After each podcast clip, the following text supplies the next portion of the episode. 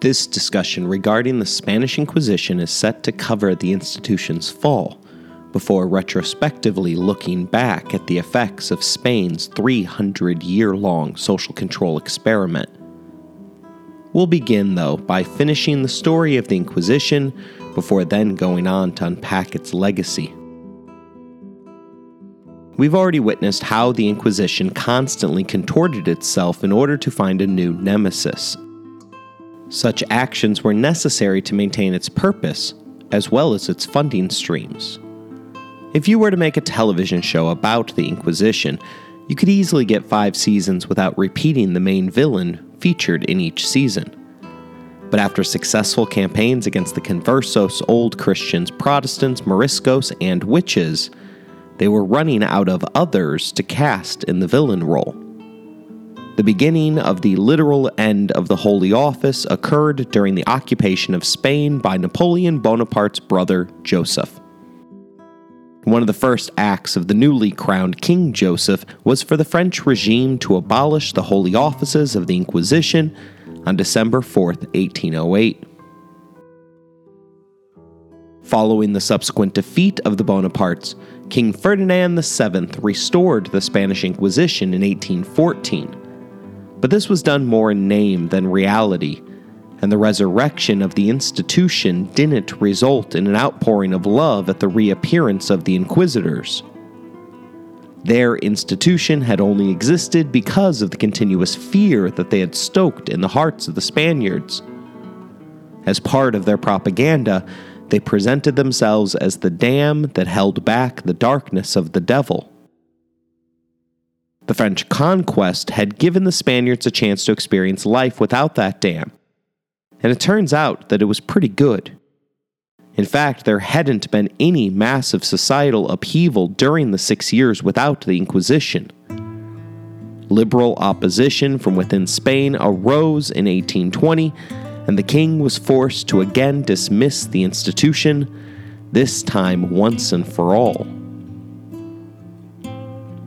Officially, it was the government of Queen Isabella II that passed the final decree of suppression on July 5, 1834.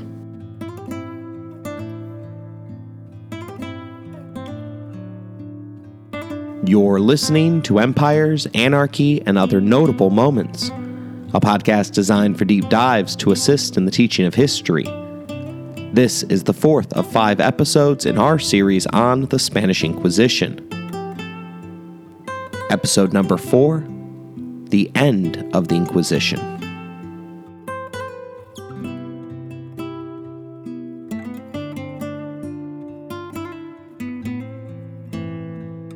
Why wasn't there more support for an institution that had surely been amongst the most popular Spanish organizations for the majority of its 300 years of existence? Foreign commentators from the period universally agreed on the impressive support granted to it by the populace of Spain. But some of that popular support may have been given out of necessity rather than love. The auto de fes were unquestionably cannot miss moments in a town's history, but maybe this was more than just the entertainment factor. The Spanish Inquisition was the enforcement mechanism for the creation of an ideal Spanish society. If you didn't fit in, for instance, not supporting the auto de fe as intensely as your neighbors, the enforcers could quickly be turned upon you. Situations like this resulted in a bandwagon effect. The 1994 Genocide of Rwanda offers one of the simplest to understand examples of how the bandwagon effect can affect individuals. When combat broke out in the streets, Hutu members would drag Tutsi families from their homes and proceed to hack them to death with machetes. While there were surely many Hutus that had little to no desire to participate in the slaughter of their neighbors, remaining a bystander translated to support for the Tutsis. Once the carnage was over, the predators that weren't satiated would turn their attention to the bystanders and their families. Realization that standing on the sideline could result in machetes being turned on their own families resulted in many Hutus that were against the killing to then partake in the murders, i.e., to join the bandwagon to avoid becoming the next target.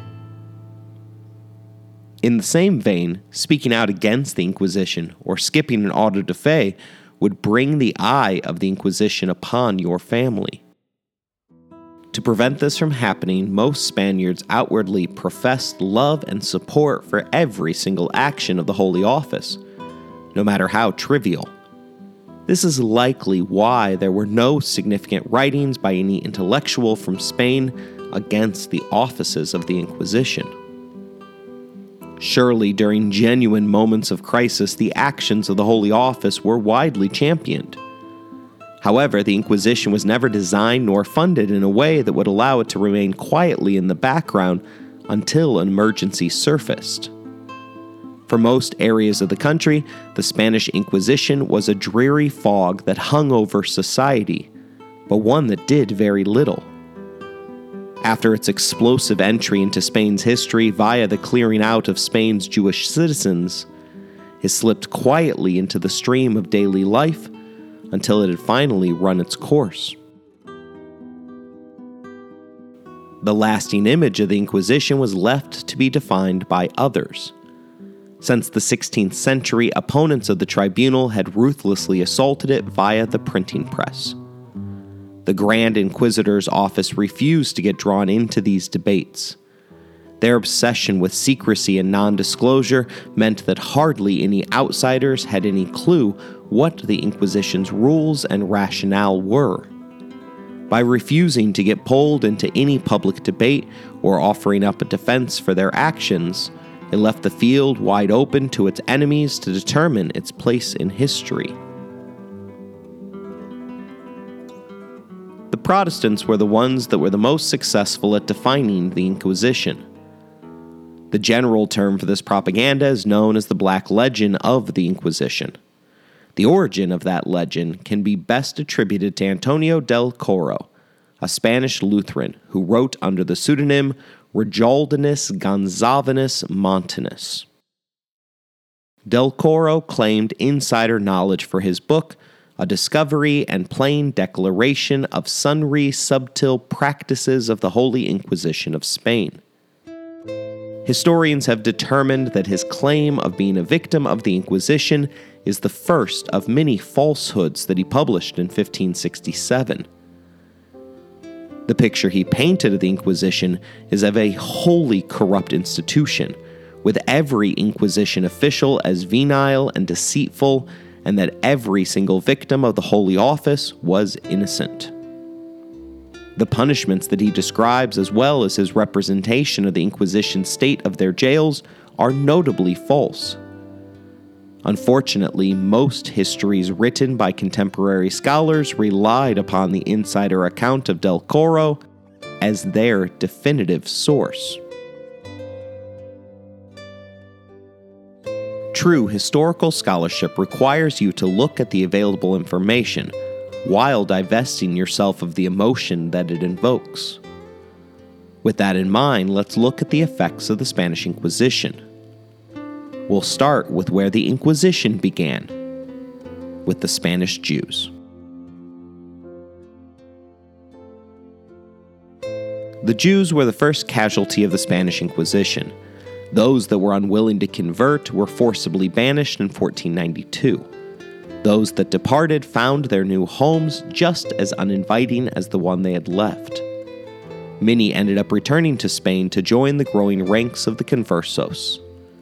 While many believed that they could continue to practice their cultural traditions at the minimum, and at most Judaism in secret, the Spanish Inquisition succeeded in eradicating both the Jewish culture and faith over the course of a century.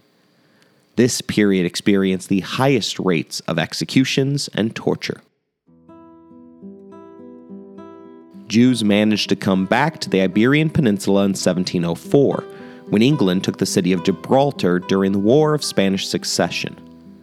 The Spaniards attempted to negotiate a treaty condition upon England that no Jews or Muslims would be allowed to reside in the city of Gibraltar.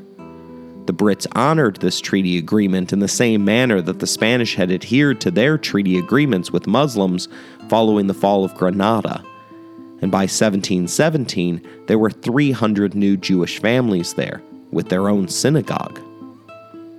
By the 19th century, the Jews were a healthy one tenth of the population of the Rock of Gibraltar. The end of the Inquisition did not mean an end to anti Semitism for Spain. The only surviving memory of the once thriving Jewish communities in Algeciras were the San Benitos with Jewish names hanging up in local parishes.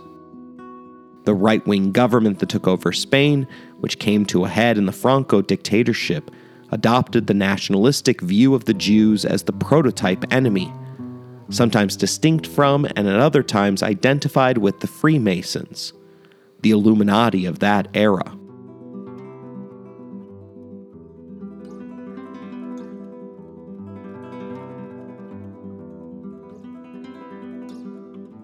While there was a deep effect upon the Jewish people, there was a much less significant effect upon the Spanish people themselves.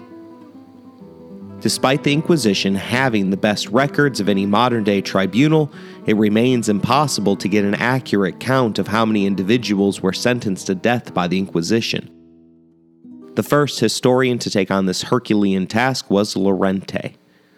His study was published at the beginning of the 19th century, and he posited that the overall figure of victims of the Inquisition were 340,592. Of those, 31,913 individuals were relaxed, the favored term for execution by the Inquisition. Returning to Llorente's numbers, 17,659 were burnt in effigy, and 291,000 were reconciled or given minor sentences. Within 50 years, however, historians had begun to doubt the Spaniards' numbers. His blunder, according to those that followed up on his work, was that he assumed the Inquisition's criminal prosecutions were constant throughout the 300 years of the Holy Office. Therefore, whenever records were unaccounted for, Llorente took the average of what had happened prior and assumed consistency, filling the average into the gaps extrapolating an average disregards the fact that the Inquisition had clear and distinct phases, by far the deadliest of which was in the beginning, as they were dealing with Judaizing conversos. The best numbers come from a study by Catholic author Joseph Karl Hefele, who, along with Peschel, believed that the amounts burnt between 1481 and the death of Queen Isabella in 1504 represented no more than 2,000. By that point of time, Judaizing had largely disappeared from Spain, and the Inquisition shifted its attention to Old Christians and Protestants, neither of which were relaxed at high rates. Moriscos were treated as threats to the state, rather than as heretics, which in turn found them placed in prison rather than tied to the stake at an auto de fe. Finally, we discussed in great length in our previous episode at how few witches the Inquisition burned. Still, Hefele doesn't have a way to figure out how to calculate the missing periods in the historical record. The most serious efforts at calculating the exact number of victims of the Spanish Inquisition go to Jaime Contreras and Gustav Henningsen. They estimate that between the years 1540 and 1700, the Holy Office only arrested 49,092 individuals. That's not anywhere near the 340,000 that Llorente originally suggested. They also believe that there were a total of 125,000 trials that took place, which is one third the number of what Llorente calculated. Contreras and Henningsen break down the numbers further revealing that unseemly talk and blasphemy were the number one charges, accounting for 27% of all Inquisition criminal accusations. Next came Mohammedanism at 24,000. Third was Judaism at 10,000. Fourth was Lutheranism at 8,000. And lastly, superstitions of various kinds, including witchcraft, made up 5% of the Inquisition cases after the Conversos era. The death penalty was administered in 3.5% of the cases, but only 1.8% of the condemned were executed, as the rest were burned in effigy. This was necessary not only because the accused resided in another nation, but many times it was because they were already dead prior to the trial. In other words, between 1540 and 1700, a period of 160 years, it is likely that the Inquisition sent just 810 individuals to their death. Factoring in the prior era of conversos, it is likely that the 300 year institution of the Spanish Inquisition was responsible for handing out less than 10,000 death sentences. By way of comparison, the religious wars in Europe accounted for tens of thousands of victims. France's St. Bartholomew's Day massacre alone killed 3,000 over the course of just three days. At the end of the 19th century, the novelist Juan Valera exclaimed, All the Moors, Jews, and heretics arrested and burnt in Spain in the course of 300 years by no means equal the number of witches burnt in Germany. Spain's avoidance of these religious conflicts, which is largely credited to the presence of the Inquisition, likely saved lives. Still, this doesn't excuse the individual tragedies that occurred at the behest of the Holy Office. As Pope John Paul II issued a declaration of memory and reconciliation, in which the Catholic Church asked to be pardoned for the excesses committed by the Inquisition. A reading of the document, however, leaves one with the impression that the abuses committed, regrettable in themselves, were indeed less numerous than those of other religions during the same period.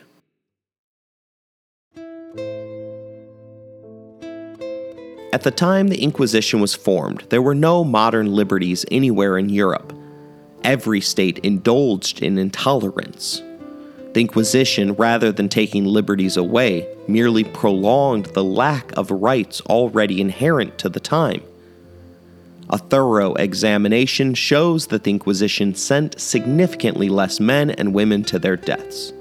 This is true even if you include the considerable longevity of the Holy Office versus the suddenness that was part and parcel for every other nation's similar purges. The Inquisition's reach went beyond the burnings at the Auto de Fe, however. While most Spaniards never interacted once during their entire life with the Holy Office, the mere existence of the Inquisition constrained their natural freedoms of thought and expression. Astonishingly, a study by Jordi Vidal Robert in 2014 found that the Inquisition had no effect on the levels of societal trust or social polarization. Despite the existence of anonymous denouncements that resulted in the literal risk of your life and limbs, Spaniards never turned against each other. This indicates that they believed in both the purpose of the Inquisition and in its capacity to successfully carry that purpose out. The homogenous religious nature of the country and the longevity of the organization likely played a significant role in this fact. Remember that the Inquisition's 300 year long lifespan is longer than the entire history of the United States of America. At the end of the Inquisition, Torquemada is further in the past in Spain than George Washington is in America's past.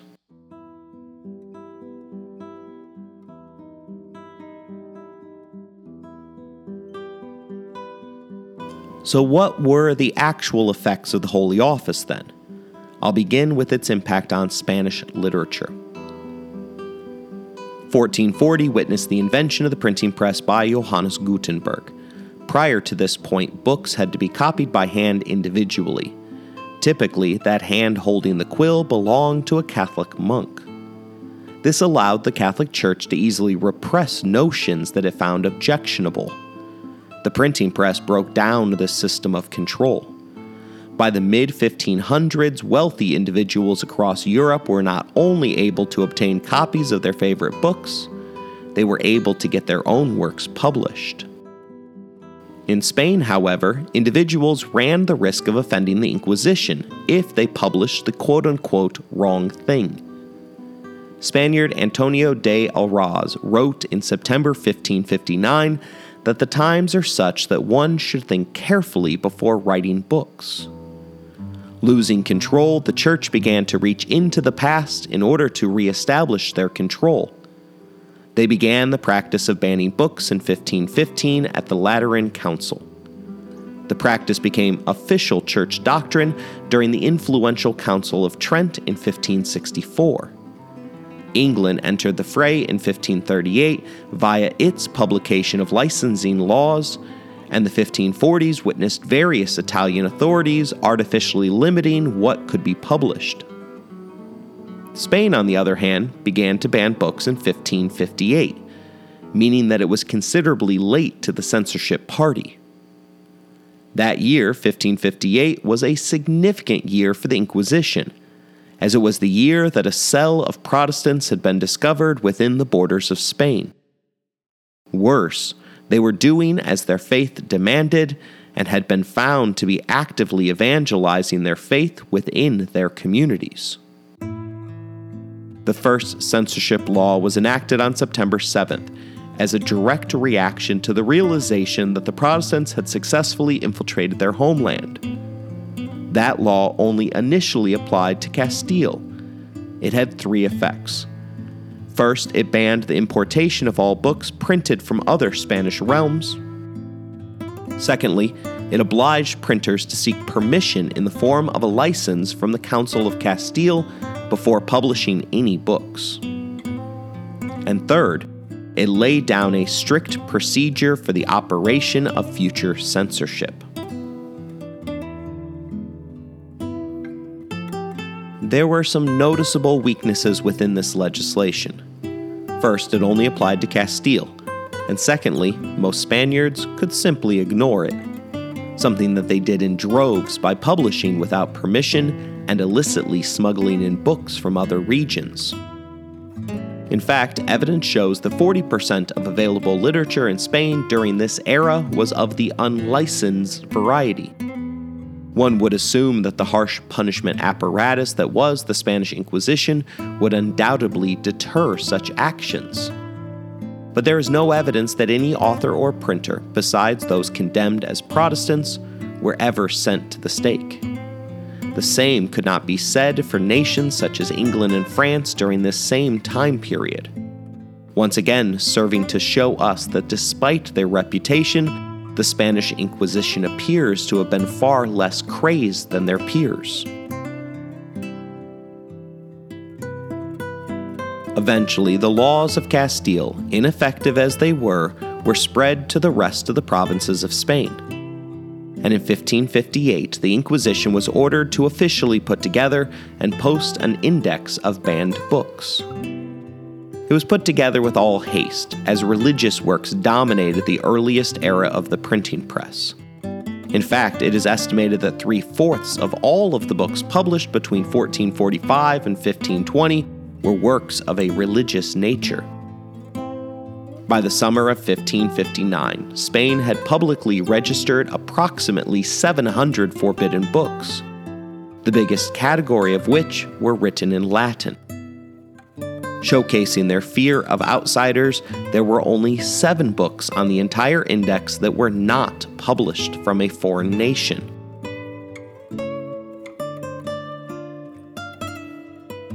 there are two distinct opinions about the impact that the Inquisition had upon Spanish literature. Traditional historians believe that there was zero negative effect brought about by the presence of the Inquisition. Historian Mendez E. Pelayo asserted that never was there more written in Spain or better written than during the two golden centuries of the Inquisition. Masterpieces like Don Quixote, written in 1605, stand out during this exact time period. The non traditionalist view, which comes from modern studies, is that the Spaniards virtually ceased to write and think during this era. They point to the strides that other European nations made, which serves to remind all that there is no Spanish equivalent of England's Shakespeare. Unfortunately, the available evidence doesn't clearly validate either viewpoint as correct. Most of the books that were prohibited were never within the financial reach of a typical Spanish reader, and thus were never physically available in large numbers anywhere on the peninsula. The indexes, in this way, were more of a guide of what the Inquisition would like to prohibit.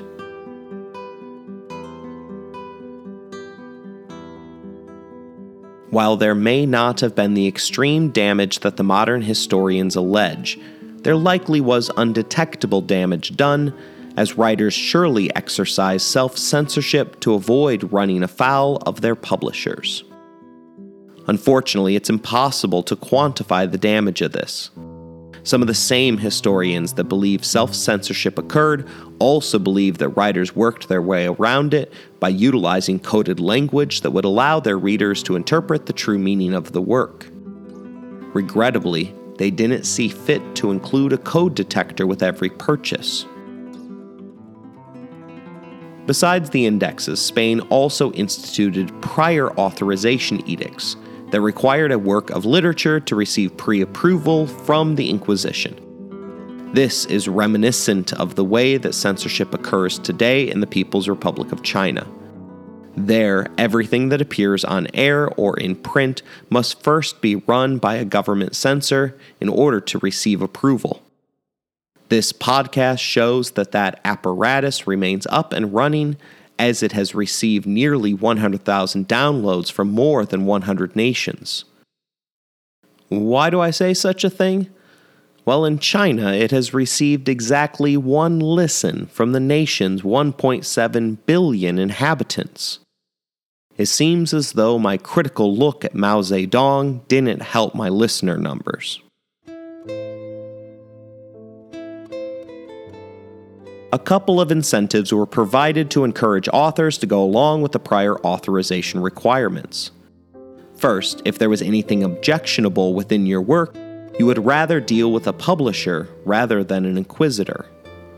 Secondly, the author was granted exclusive privilege for 10 years from the day that authorization was received. This is similar to how drug companies today have an exclusive time period guaranteeing them a major profit before generic drugs are allowed to legally knock off their formula.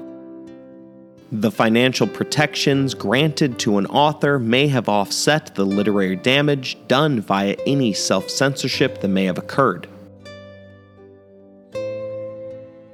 What was unequivocally lost were works written in Hebrew and Arabic as Spain's acceptance of censorship ultimately led them down the slippery slope towards the hideous practice of book burning.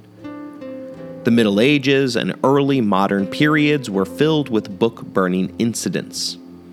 Religion played a leading role in the act, with Martin Luther torching Catholic works while the Vatican countered by incinerating anything published by Protestants. In fact, Wikipedia has its own entry dedicated to cataloging history's largest purges of literature. Spain's earliest book burning occurs in 1509 in Navarre. The purpose of this was to aid the eradication of Arabic texts after the Granada uprisings. In 1567, King Philip II ordered all Moriscos to burn their own books written in Arabic. This was highly problematic for more reasons than you may think. In the Islamic faith, the Quran is viewed as a living entity, much in the same way the Catholics treat the Eucharist as the living body of their God. The Islamic faith dictates in detail how to correctly dispose of a Quran if it's damaged in some manner. The ceremony prescribed is complex and closely resembles a sacred funeral. While burning is one of the available disposal options, you can imagine that the Moriscos were not too excited to destroy their sacred book. Many scholars believe that it was the burning order by King Philip that directly led to the Second Granada Uprising. Despite that rebellion, more than one million works in Arabic were destroyed. only the books regarding medicine were given a death row pardon, as they were shipped off to the University of Alcala for safekeeping. By 1511, all Arabic books were banned throughout Spain. Targeted action then followed. In 1585, the Inquisition waged war against the collective works of Pascal Vassallo, a Maltese Dominican friar, whom the Inquisition had deemed an obscene homoerotic poet. And yes, I quickly searched for a copy of his translated poems and regrettably came up empty handed the desire to eliminate texts that they disagreed with traversed the Atlantic, as New Spain's Inquisition burned Mayan imagery and codices, as well as a Spanish study of the Aztec culture prior to the conquistadors' arrival.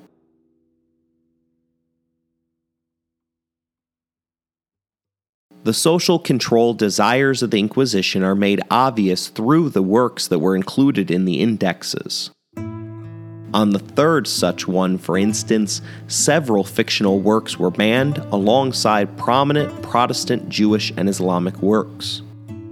The Inquisition clarified that the fictional works were banned because they were written without skill and are full of improbabilities. Therefore, it is a waste of time to read them. Don Quixote saw just one sentence censored despite the fact that its ancient Catholic hero was protected by his loyal Muslim squire and friend. The problematic line that was removed represented a Protestant viewpoint, which asserted that charitable works performed with tepid enthusiasm and laxity have no merit and no value. Ordinary Spaniards seemed to ignore all of this. Many authors avoided the licensing and censorship process because of the delays that they caused, indicating that they feared economic loss of revenue more than they worried about falling afoul of the inquisitors. Meanwhile, Spanish writers were not restricted in any way when they were publishing books abroad. Ironically, Spain was the only nation on earth at this time that allowed for international publishing devoid of restrictions. Even more ironically, these unrestricted and unreviewed international publications by Spaniards were subsequently then imported back into Spain. I imagine there are few, if any, examples of a criminal organization illegally laundering literature, making this the closest thing that history has to a book laundering scheme. The evidence is so mixed that I will let you decide whether literature was harmed or not. It is clear, however, that the Inquisition attempted to control what Spaniards were reading. It is less obvious if they had any direct effect or not. Either way, the damage or lack thereof likely wasn't significant.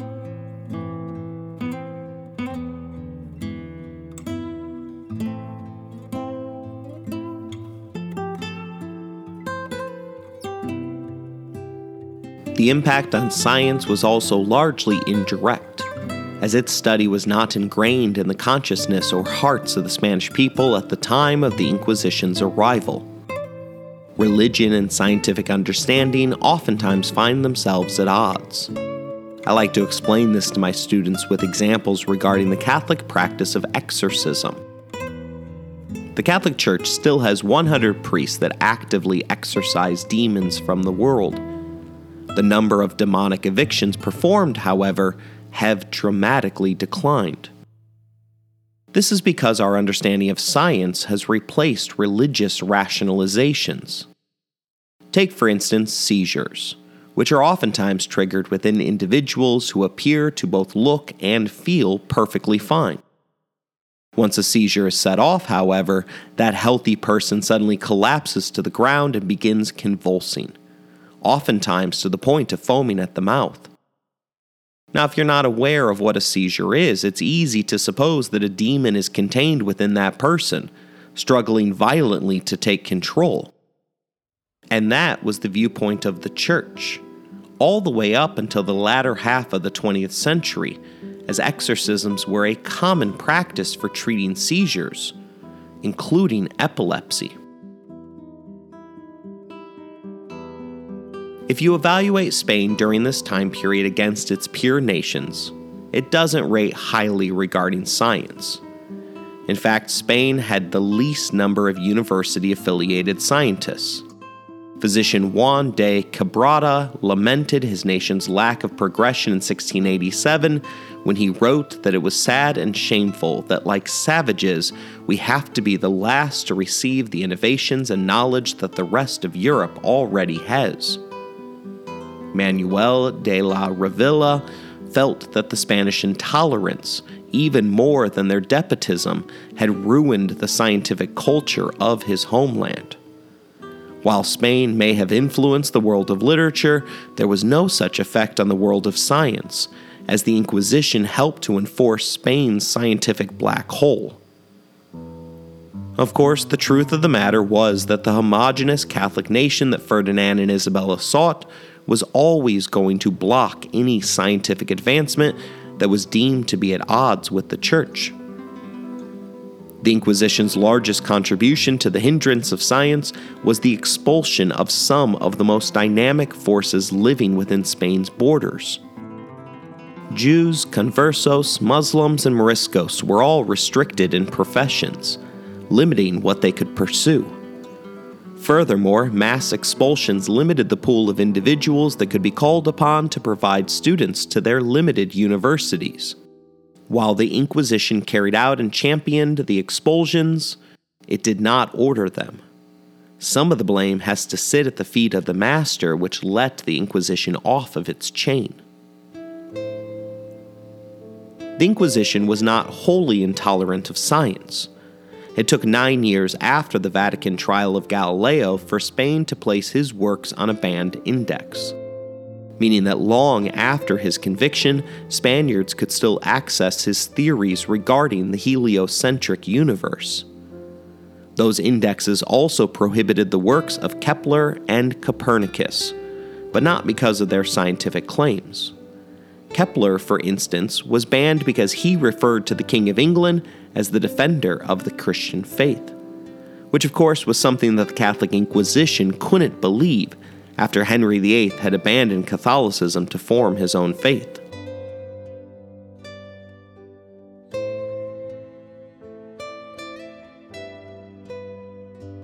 As early as 1492, Isabella understood that the policies they pursued would negatively alter the economic trajectory of Spain the conversos formed the backbone of many white collar industries in Spain, while the Moriscos were the majority of blue collar workers in the rural areas of the kingdom.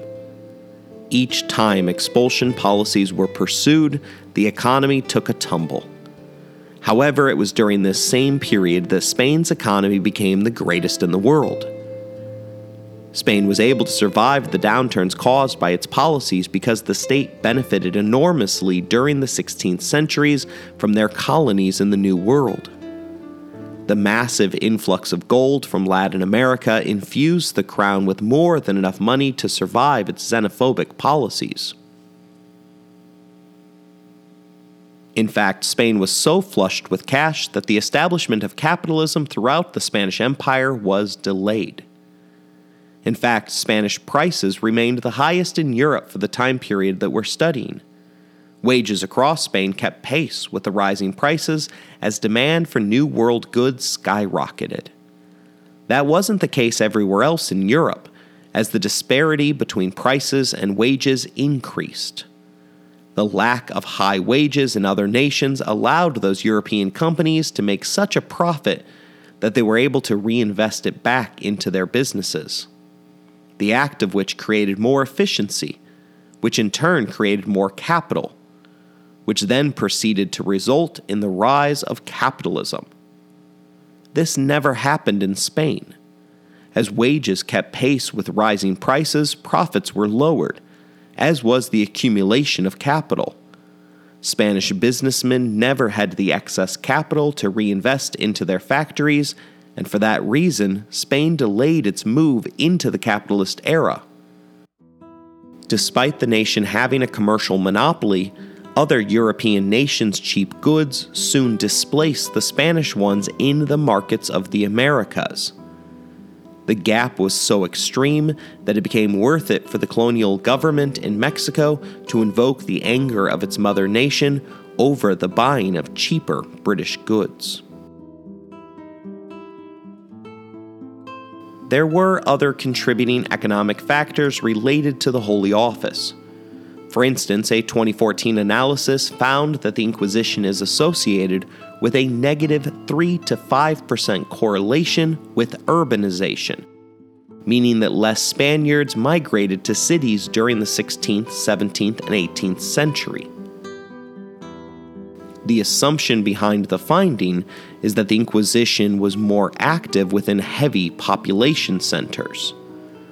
And this is important as urban centers tended to act as centers for economic growth during these eras, meaning that the Inquisition slowed, or at least hindered, the development of a modern Spanish economy. Additionally, it's been found that the Spanish adopted newer technology at a far lesser rate than their peers, once again impeding their own economic well being.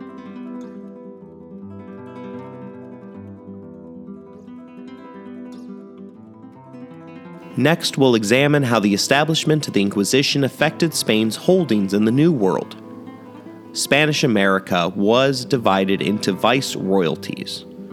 New Spain, with Mexico City as its capital, included what is now the southwest of the United States, all of Mexico and Central America, as well as the Caribbean islands of Santo Domingo, Puerto Rico, and Cuba.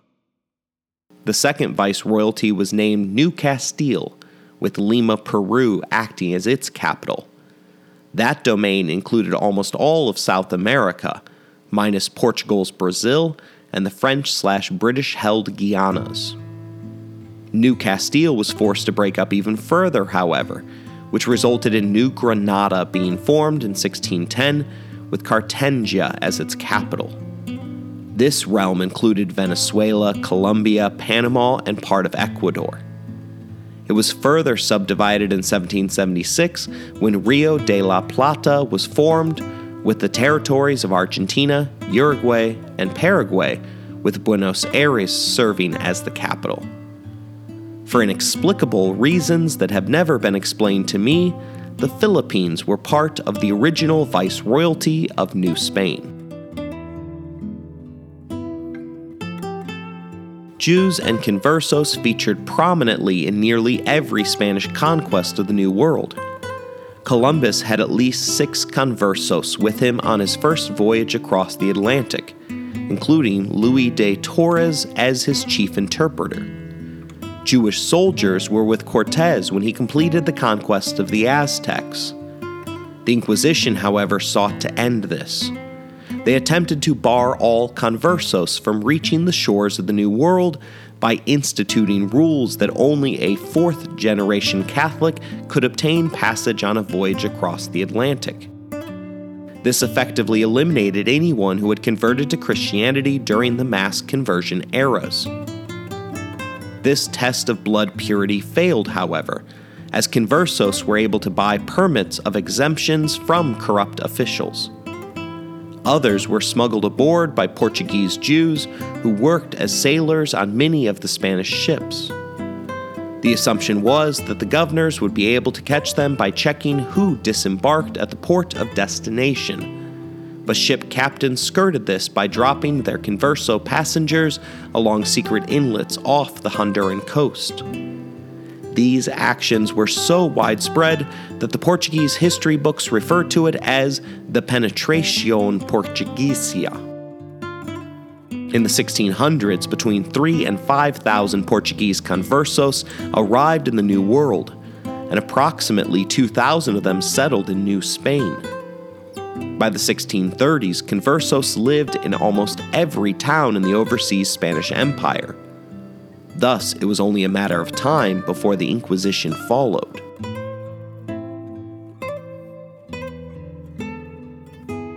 The warning sirens were sounded as early as 1508, as bishops in Havana and Puerto Rico informed Spain that the New World was being crammed with conversos, moriscos, and other heretics.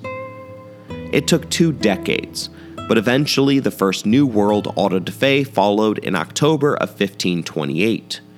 In the ceremony, two practicing Jews were relaxed, while two more were reconciled and converted.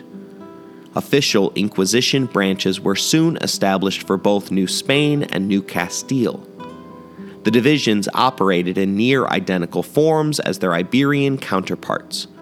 What was different, however, was the religious zeal of their constituents. Edicts of grace were mostly ignored by residents in the Americas, and it was exceptionally rare for one neighbor to denounce another. For the unlucky few that were implicated, the punishments also slightly differed. Instead of being assigned as a gallery rower, for instance, individuals were often forced to serve in New World monasteries. The punishments also became gendered, as women were typically forced to serve in hospitals. And it was extremely rare for the New World Inquisition to sentence a heretic to death. This iteration of the Inquisition declined significantly faster than that of the Old World.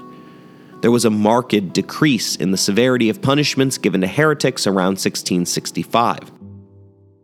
This also included a decline in the amount of confiscated goods seized, the length of jail sentences assigned, as well as fines collected. Remarkably, the conversion of the indigenous peoples was never included within the jurisdiction of the Inquisition. As was the case for full Jews in Spain, the Inquisition ignored the heresy of those that had yet to convert. Franciscan and Dominican missionaries took over that task. The Inquisition only ever participated in the gathering of evidence against native converts that stepped outside the boundaries of Catholic dogma of which there were plenty, as the indigenous peoples had zero experience with Christianity. This made it extremely difficult for natives to conceal themselves as false converts. Unlike prior adherents of Judaism and Islam, their tribal beliefs had literally nothing in common with that of their conquerors.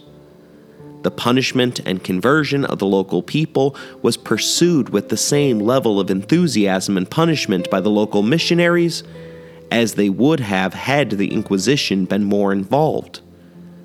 They had just outsourced it to the other religious orders.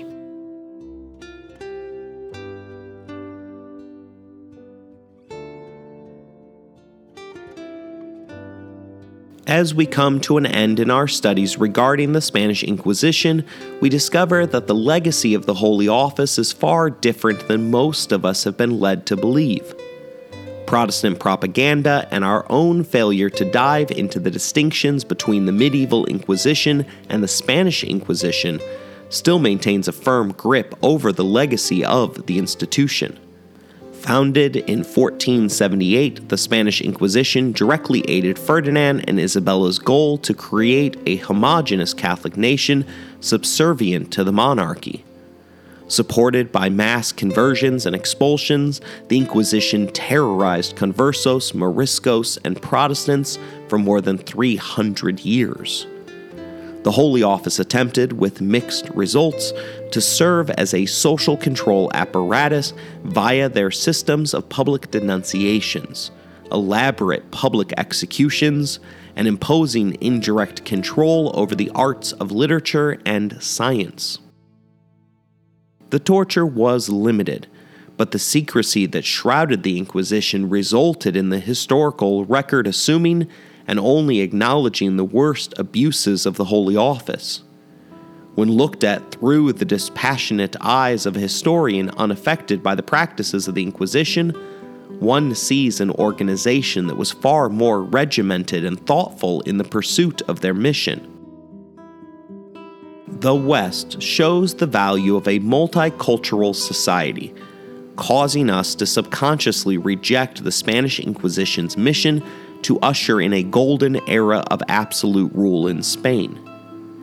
The stability created by the Inquisition allowed the nation to keep out the Protestant religious wars that caused far more death and destruction across the European continent. And finally, it was far more lenient to a number of the dark arts, including the art of witchcraft, than any of its European peers. I hope that you've enjoyed our series on the Spanish Inquisition. I have to admit my own disappointment that it was not filled with more stories of dark torture, but the truth is oftentimes far more fascinating than history's imagination. Until next time, keep working to uncover the truth of the world.